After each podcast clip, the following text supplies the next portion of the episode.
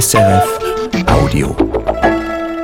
Punk statt Putin. Wir werfen einen Blick nach Russland und fragen, wie es Musikerinnen und Musiker gelingt, Gegenkultur zu schaffen. Und wir fragen, ist es noch zu verantworten, Kinder in diese Welt zu setzen? Die Autorin Verena Kessler verhandelt diese Frage in ihrem neuen Roman Eva. Dies die beiden Themen heute in Künste im Gespräch. Mein Name Caroline Lüchinger. Und eben zuerst nach Russland.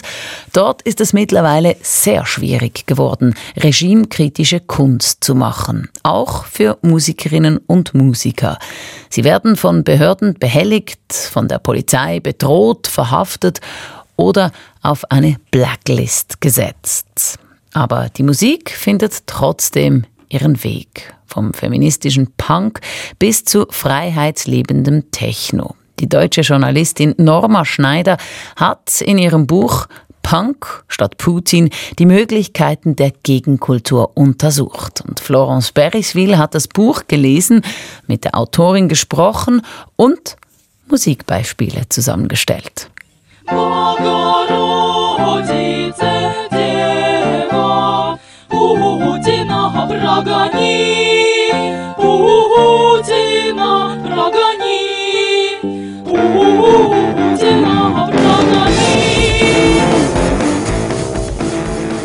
Mutter Gottes, du Jungfrau, vertreibe Putin. Das singt hier die russische Protest- und Punkgruppe Pussy Riot. Am 21. Februar 2012 war es, als fünf Frauen der Gruppe die Christ-Erlöser-Kathedrale mitten im Zentrum von Moskau stürmten. In bunten Outfits und Sturmhauben haben sie dort ihr sogenanntes Punkgebet vorgetragen. Gebetet haben sie für Frauenrechte und gegen die politische Macht der orthodoxen Kirche und vor allen Dingen gegen Putin und sein Regime. Dass sie für diese Aktion im Gefängnis landeten, überrascht aus heutiger Sicht nicht. Doch damals schlug der Fall große Wellen rund um die Welt. Mehrere Jahre Gefängnisstrafe für eine friedliche Protestaktion, das schockierte viele. Der Fall Pussy Riot war ein Wendepunkt in der weltweiten Wahrnehmung, dass jetzt plötzlich in den westlichen Ländern sichtbar wurde, dass es dort Protest gibt und gleichzeitig, dass äh, der Staat nicht davor zurückschreckt, sehr hart dagegen vorzugehen. Das ist die deutsche Journalistin Norma Schneider. Sie hat sich intensiv mit der russischen Gegenkultur auseinandergesetzt und dieses Jahr ein Buch dazu veröffentlicht. Punk statt Putin heißt es ganz treffend. Und dem Punkgebet von Pussy Riot widmet sie darin einigen Platz. Denn auch für Menschen in Russland, die politische Kunst machen, war das ein Wendepunkt. Also das war auch der Fall, wo vielen KünstlerInnen dann auch erst einmal klar wurde, was der Staat sich da herausnimmt und wie stark die Repressionen sind. Und tatsächlich gab es so ein hartes Urteil davor, soweit ich weiß, nicht. Und danach ist es eben einfach auch nicht mehr wieder besser geworden.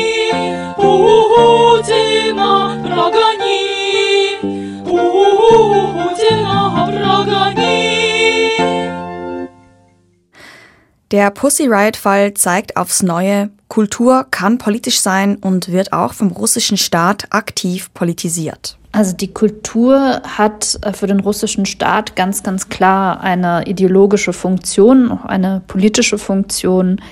Kultur dient dazu, den nationalen Zusammenhalt zu stärken. Kultur als ideologisches Projekt also. Und auch zu Propagandazwecken wird die Kultur gebraucht. Norma Schneider nennt ein anschauliches Beispiel aus dem aktuellen Krieg in der Ukraine. Das Theater von Mariupol, das von der russischen Armee mit Bomben zerstört wurde, wurde mittlerweile von Planen verdeckt. Planen, die bedruckt waren mit den Porträts berühmter äh, russischer Schriftsteller. Und die berühmten Schriftsteller, ihre Zitate, ihre Porträts dann plötzlich eine Schicht bildeten, äh, die die Gewalt verdeckten. Und das würde ich sagen, ist auch eine politische Funktion von Kultur, dass sie die Gewalt verdeckt. Die russischen Schriftsteller, Komponisten, Künstlerinnen werden vom Staat für seine Imagepflege gebraucht. Sie sind Teil der sogenannten großen russischen Kultur und Nation. Was genau das für eine Kultur ist, die der Staat fördert, ist nur diffus definiert. Es geht viel um sogenannte traditionelle Werte, also um traditionelle Geschlechterrollen, um die orthodoxe Kirche und alles, was zu einer gesellschaftlichen Norm gehört. Also zum Beispiel eine feste Arbeit zu haben. Kultur soll für den Staat diese Vorstellungen und Werte zementieren und gleichzeitig auch so ein Gefühl des Nationalstolzes natürlich fördern. Ne? Also stolz zu sein auf die große russische Kultur. Und das geht natürlich auch Hand in Hand mit der Abgrenzung zu allem, was diese Werte angeblich bedroht. Feminismus, queere Menschen und andere Familien- und Lebensbilder. Und natürlich auch der Westen. Manche dieser Werte sind auch in handfesten Gesetzen kodiert, zum Beispiel in dem 2013 Gesetz gegen sogenannte homosexuelle Propaganda. Das Gesetz verbietet es, LGBT-Inhalte in der Öffentlichkeit zu zeigen, also zum Beispiel in der Werbung oder in Form von Regenbogenfahnen. Alle kulturellen Werke, die vom Mainstream und von der Staatskultur abweichen oder sie in Frage stellen, gehören also zur Gegenkultur queere oder feministische Musik zum Beispiel. Wobei das natürlich zu einem gewissen Grad Ansichtssache ist. Es stellt sich da auch die Frage, wie explizit muss ein Werk sein, um als regimekritisch zu gelten. Beim Fall Pussy Riot zum Beispiel ist die Botschaft wortwörtlich und klar, Putin muss weg. Auch Bands wie Pornofilmi oder Moscow Death Brigade haben ziemlich explizite Texte, die den russischen Staat oder den Stand des Landes kritisieren. Doch es gibt auch sehr viele Künstlerinnen und Künstler, die bewusst oder unbewusst vage bleiben. Und gegenkulturelle Musik beschränkt sich auch nicht nur auf Punk. Im Gegenteil.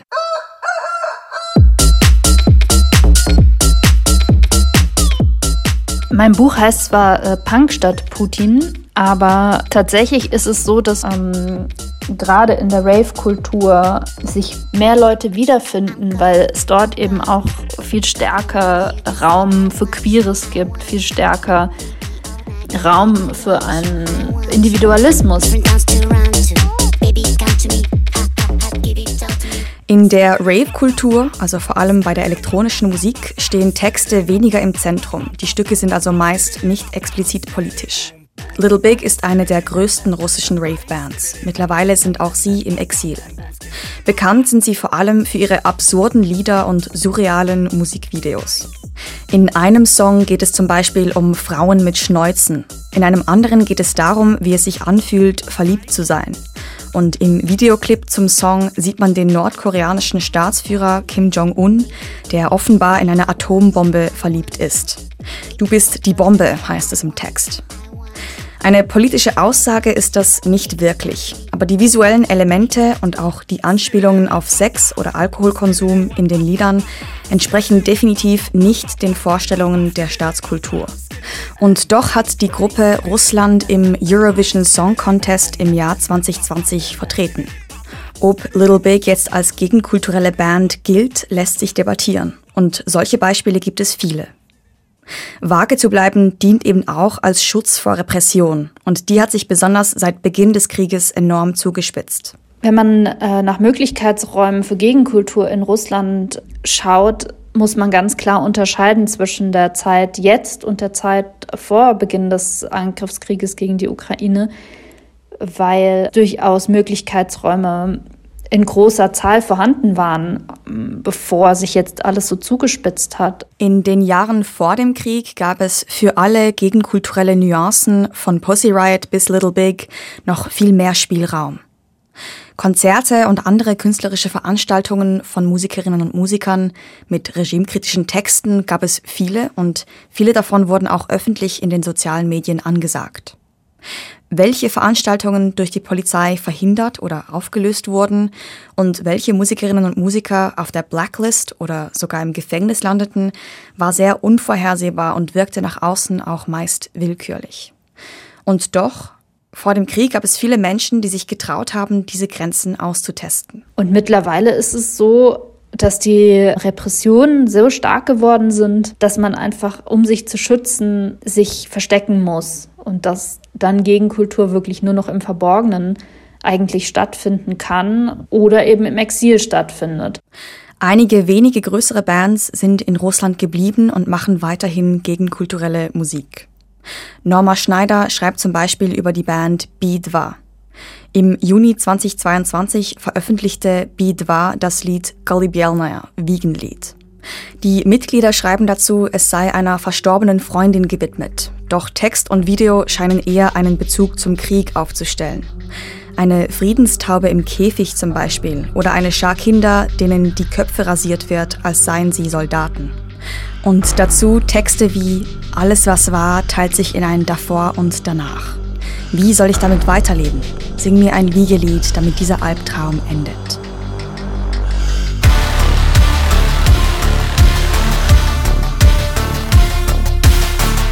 Я устало закрываю глаза Из глубокой темноты вызываю Der größte Teil der Gegenkultur findet mittlerweile im Exil statt. Also das ist dann so, dass die ganzen Bands äh, nicht mehr in Russland sind und touren dann ähm, durch Europa, äh, durch Zentralasien, teilweise sogar durch die USA und spielen dort hauptsächlich vor anderen Russinnen, die auch im Exil sind und schreiben eben teilweise Lieder gegen den Krieg, die eher auch so diese Verzweiflung und Hoffnungslosigkeit, die viele im Moment fühlen, einfangen. Die Verzweiflung einfangen, das ist das Metier der Band Ice Peak, ein bekanntes junges Duo aus Russland, das mittlerweile auch im Exil lebt. Auch sie balancieren zwischen vage und regimekritisch.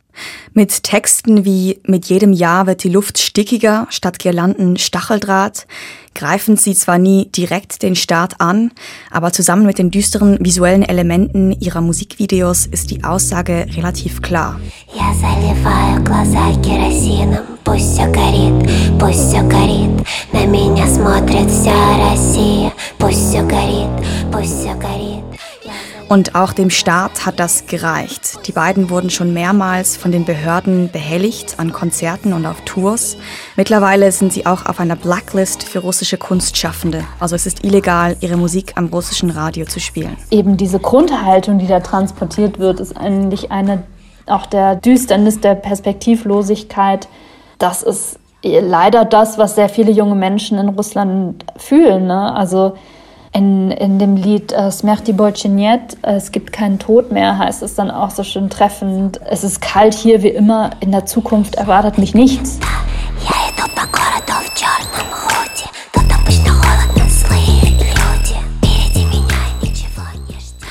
Düster, perspektivenlos. So sehen viele junge Menschen ihre Zukunft in Russland.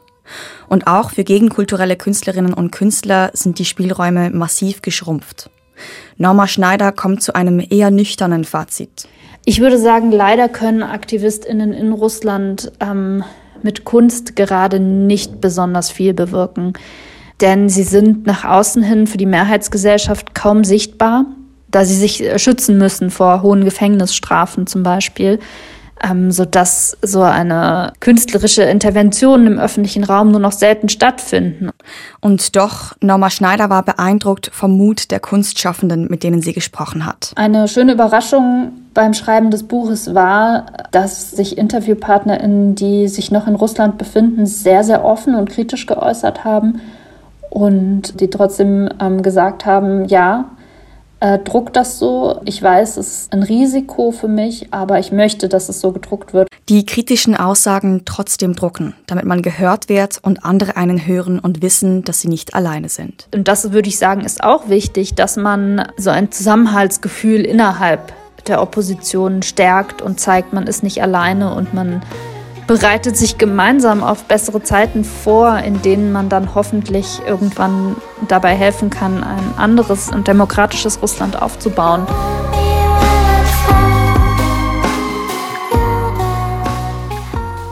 Norma Schneider, sie hat sich in ihrem Buch Punk statt Putin mit der Gegenkultur in Russland befasst. Florence Beriswil hat mit ihr gesprochen. Sie hören Künste im Gespräch und jetzt dreht sich alles um die Frage, ist es noch legitim, Kinder in die Welt zu setzen, angesichts von Klimakrise und Überbevölkerung? Die deutsche Autorin Verena Kessler stellt diese K-Frage, diese Kinderfrage in ihrem neuen Roman Eva. SRF Literaturredaktorin Katja Schönherr hat mit ihr gesprochen.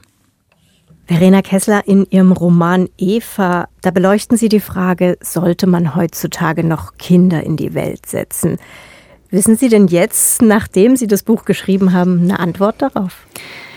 Ich habe keine allgemeingültige Antwort und ich glaube, die kann es eben auch nicht geben. Und vielleicht ist das das, was ich beim Schreiben so herausgefunden habe, dass man natürlich so wie Eva rationalen Argumenten folgen kann. Die kann ich auch alle nachvollziehen. Aber es gibt eben auch noch drei andere Figuren in diesem äh, Roman und die schauen aus ganz anderen Perspektiven auf diese Frage und die sind auch alle legitim. Deswegen würde ich sagen, ja, es muss einfach jeder selber für sich entscheiden. Sie beleuchten die Kinderfrage im Roman aus verschiedenen Perspektiven. Und zwar geht es um vier verschiedene Frauen, die alle gerade auf irgendeine Weise mit dem Thema Elternschaft konfrontiert sind. Und ich würde vorschlagen, jetzt gehen wir diese vier Figuren mal der Reihe nach durch. Die zentralste Figur ist die titelgebende Eva, die haben Sie gerade schon angesprochen, die Eva Lohaus. Und die ist vehement dagegen, in der heutigen Zeit noch Kinder zu bekommen. Also sie sagt, nur ein Geburtenstopp könne unseren Planeten angesichts der Klimakrise noch retten. Frau Kessler, würden Sie sagen, Ihre Eva hat recht? Ich glaube, sie hat auf jeden Fall recht mit ihrer Verzweiflung, die ja hinter ihren Forderungen steckt. Ähm, und ja mit dieser Radikalität und damit, dass sie die Sache so ernst nimmt, dass sie sagt, wir stecken wirklich in einer katastrophalen Krise und ähm, diese Krise wird nicht ernst genug genommen und daraus zieht sie dann diese Konsequenzen. Ich glaube, es geht ihr darum, eigentlich mal zu sagen, habt ihr mal die Lage gecheckt? Und das haben mhm. eben viele ihrer Meinung nach nicht. Also sie hat eine Verzichtsdebatte angestoßen. Ja, sie genau. Sagt, sie sagt, ein Kind pro Frau muss reichen, besser wäre gar kein Kind. Genau, ja. Und sie hat ja dafür ähm, verschiedene Gründe. Also sie sagt zum einen, jedes Kind, was jetzt noch dazukommt, ist auch für noch mehr CO2-Ausstoß verantwortlich. Und gleichzeitig jedes Kind, was dazukommt, äh, muss auch unter den Folgen der Klimakrise leiden. Und damit hat sie wiederum natürlich auch recht. Ich fand vor allem die Kapitel über Eva sehr faktenreich. Da steht dann zum Beispiel auch, wie viel CO2 ein jetzt geborenes Kind in seinem Leben ausstoßen wird und wie sich das Bevölkerungswachstum weiterentwickeln wird. Und das ist ja alles Wissen, das Sie recherchieren mussten. Wie sind Sie da vorgegangen? Also ich habe mich ohnehin in den letzten Jahren viel mit der Klimathematik beschäftigt, habe dazu Bücher gelesen, klick wahrscheinlich jeden Artikel an, der mir da so unterkommt, höre Podcast, was ich leider nicht so gut kann. Ich habe kein gutes Faktengedächtnis.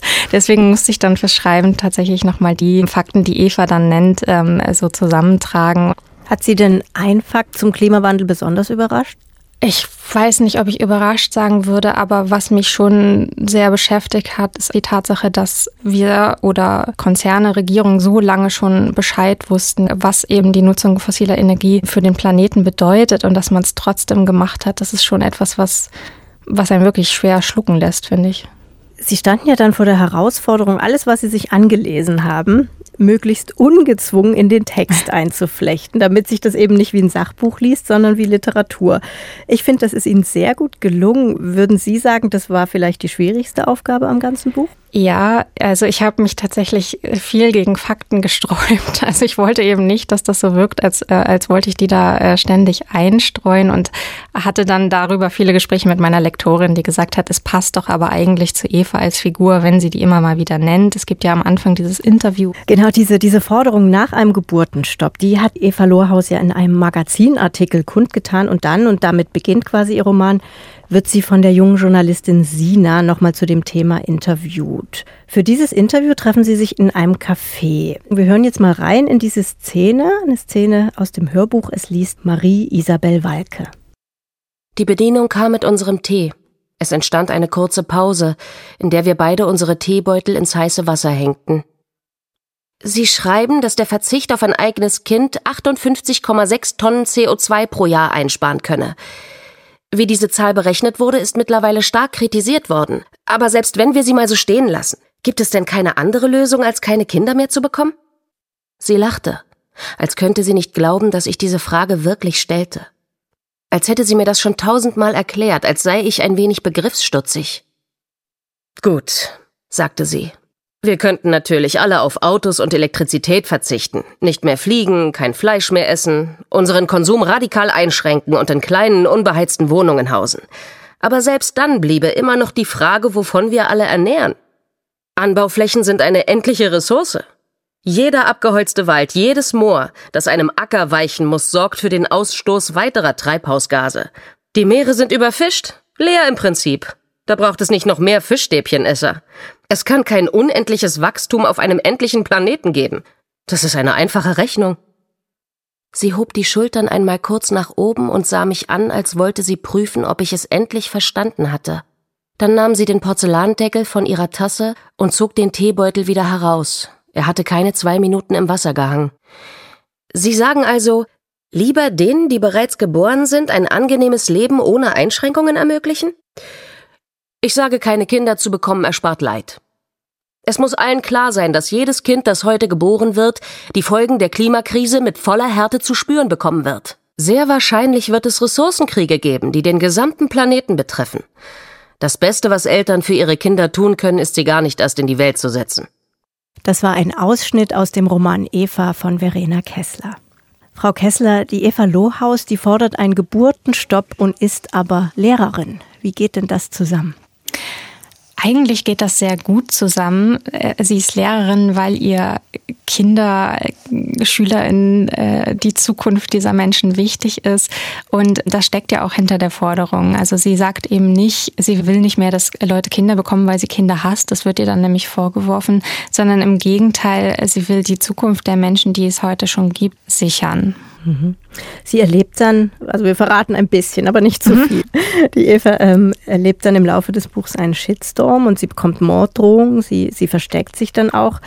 War das ein Handlungsverlauf, über den Sie nachdenken mussten oder war das klar, dass das gar nicht anders kommen kann? Also es ist einfach überzeugend, finde ich, dass man nicht sagt, na, das diskutieren wir jetzt mal gelassen, diese Forderung, sondern dass es darauf ganz, ganz starke und auch aggressive Reaktionen gibt.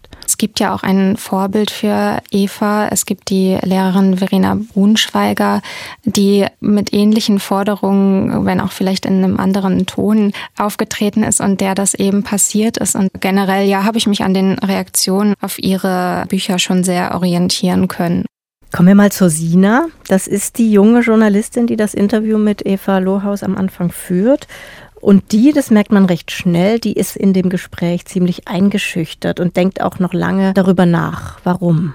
Weil Sina sich äh, privat eben in der Situation befindet, dass sie schon seit längerem versucht, schwanger zu werden ähm, sie ist in einer langen Beziehung und ihr Freund möchte unbedingt Kinder. Und sie ist aber, äh, sie hatte immer ihre Zweifel und nun ähm, klappt es eben bei den beiden nicht. Und in dieser Situation trifft sie Eva und bekommt sozusagen diese neuen rationalen Argumente, die sich dann ja mit in ihre Entscheidung einschleichen. Und bringt sie in Zweifeln.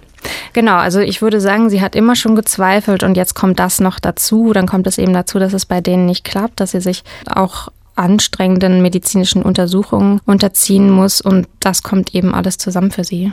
Ich würde sagen, an der Stelle hören wir noch mal eine kurze Passage. Es geht darum, bei allen im Umfeld von Sina scheint das zu klappen mit dem Schwangerwerden, nur, so kommt es ihr vor, nur bei ihr selber nicht. Eine kurze Passage gelesen von Marie Isabel Walke. Irgendwann hatte es einfach angefangen und seitdem nicht mehr aufgehört. Wir waren vielleicht Mitte 20, als sich dieses Thema allmählich in die Gespräche mit Freundinnen schlich. Als wir anfingen, einander zu fragen, ob wir es uns vorstellen könnten, wann der richtige Zeitpunkt wäre, wie viele wir wollten und mit wem. Eine Weile war das alles rein hypothetisch. Wir taten so, als hätten wir ewig Zeit, als würden unsere Frauenärztinnen uns nicht bei jedem Termin daran erinnern, dass wir bloß nicht so lange zögern sollten. Doch dann machte die erste ernst. Hast du Angst? wollte ich fragen, als sie mir erzählte, dass sie schwanger war. Was, wenn es dir nicht gefällt? Wenn du merkst, dass das nichts für dich ist? Aber ich sagte nichts. Sie wirkte nicht wie jemand, der Angst hatte, und ich wollte nicht diejenige sein, die ihr solche Gedanken einflüsterte. Bei der zweiten war ich schon weniger überrascht. Und ab der dritten wusste ich bereits vorher, wenn mir eine von ihnen von ihrer Schwangerschaft erzählen würde. Sie strahlten diese freudige Nervosität aus, bevor sie die Nachricht mit einem breiten Grinsen und den Worten Es gibt noch Neuigkeiten einleiteten. Ich gewöhnte mir eine angemessene Reaktion an, ein überschwängliches Oh, wie schön, Umarmung, Glückwünsche, strahlendes Lächeln. Ich hatte die ersten Standardfragen parat. Wie fühlst du dich? Wann ist es soweit? Es war, als führte ich ein kleines Stück auf. Der Text stand, nur das Publikum wechselte. Doch ich war nicht die Einzige, die vorbereitet war. Auch auf der anderen Seite gab es eine Standardfrage. Es dauerte nie lange, bis sie aufploppte wie ein nerviges Werbebanner. Und was ist mit euch? Für Sina mit ihrem unerfüllten Kinderwunsch wird der Sex zum Stress und eine Untersuchung nach der nächsten steht an. Man spürt beim Lesen, eigentlich will sich Sina diesen ganzen Prozeduren gar nicht aussetzen. Frau Kessler, warum macht Ihre Protagonistin das dann trotzdem mit? Also sie ist unsicher über ihren Kinderwunsch und ähm, kann auch nicht ganz entschieden sagen, ähm, dass sie es nicht will. Und sie hat diesen Partner, der wirklich sehr überzeugt davon ist, dass er Kinder möchte und an dem hängt sie sehr. Sie liebt ihn sehr, sie möchte dieses, diese Beziehung auf keinen Fall ähm, verlieren und deswegen fügt sie sich dem. Zwei Figuren, die in Ihrem Roman eine Rolle spielen, die haben wir jetzt noch nicht genannt, die sind noch übrig. Mögen Sie uns die beiden noch kurz vorstellen? Ja, es gibt noch Mona, das ist Sinas Schwester und ähm, die hat drei Kinder, zu denen sie so ein bisschen, ja, nicht ganz bewusst gekommen ist. Also die erste Schwangerschaft war aus Versehen, dann hat sie gesagt, na dann machen wir das halt. Und dass dieses Kind dann noch ein Geschwisterchen bekommen sollte, das wurde ihr dann quasi auch so angetragen, dass es ja vielleicht äh, ganz sinnvoll wäre. Und dann ist sie mit Zwillingen schwanger geworden. Und jetzt hat sie drei Kinder und fühlt sich gar nicht so wohl mit dieser Mutterrolle. Und dann gibt es die vierte Frau, das ist Monas Nachbarin und sie lebt sehr zurückgezogen und mit sich selbst beschäftigt, was daran liegt, dass sie vor einigen Jahren ihr Kind verloren hat. Das ist mit ungefähr acht Jahren an einer Krankheit gestorben, die nicht näher benannt wird. Und äh, das ist eben das, was sie gerade beschäftigt. Diese vier Frauen hängen alle miteinander irgendwie zusammen. Das haben sie ziemlich raffiniert gebaut, wie ich finde. Ich hatte das Gefühl, man hätte noch hunderte weiterer Porträts schreiben können, weil die Kinderfrage ja eine ist, zu der sich jede Frau irgendwann mal irgendwie verhalten muss. Ja, und das glaube ich auch. Und ähm, ich kriege das auch ab und zu mal gesagt. Aber warum gibt es nicht zum Beispiel noch die glückliche Mutter oder eine Frau, äh, die abgetrieben hat oder äh, was weiß ich?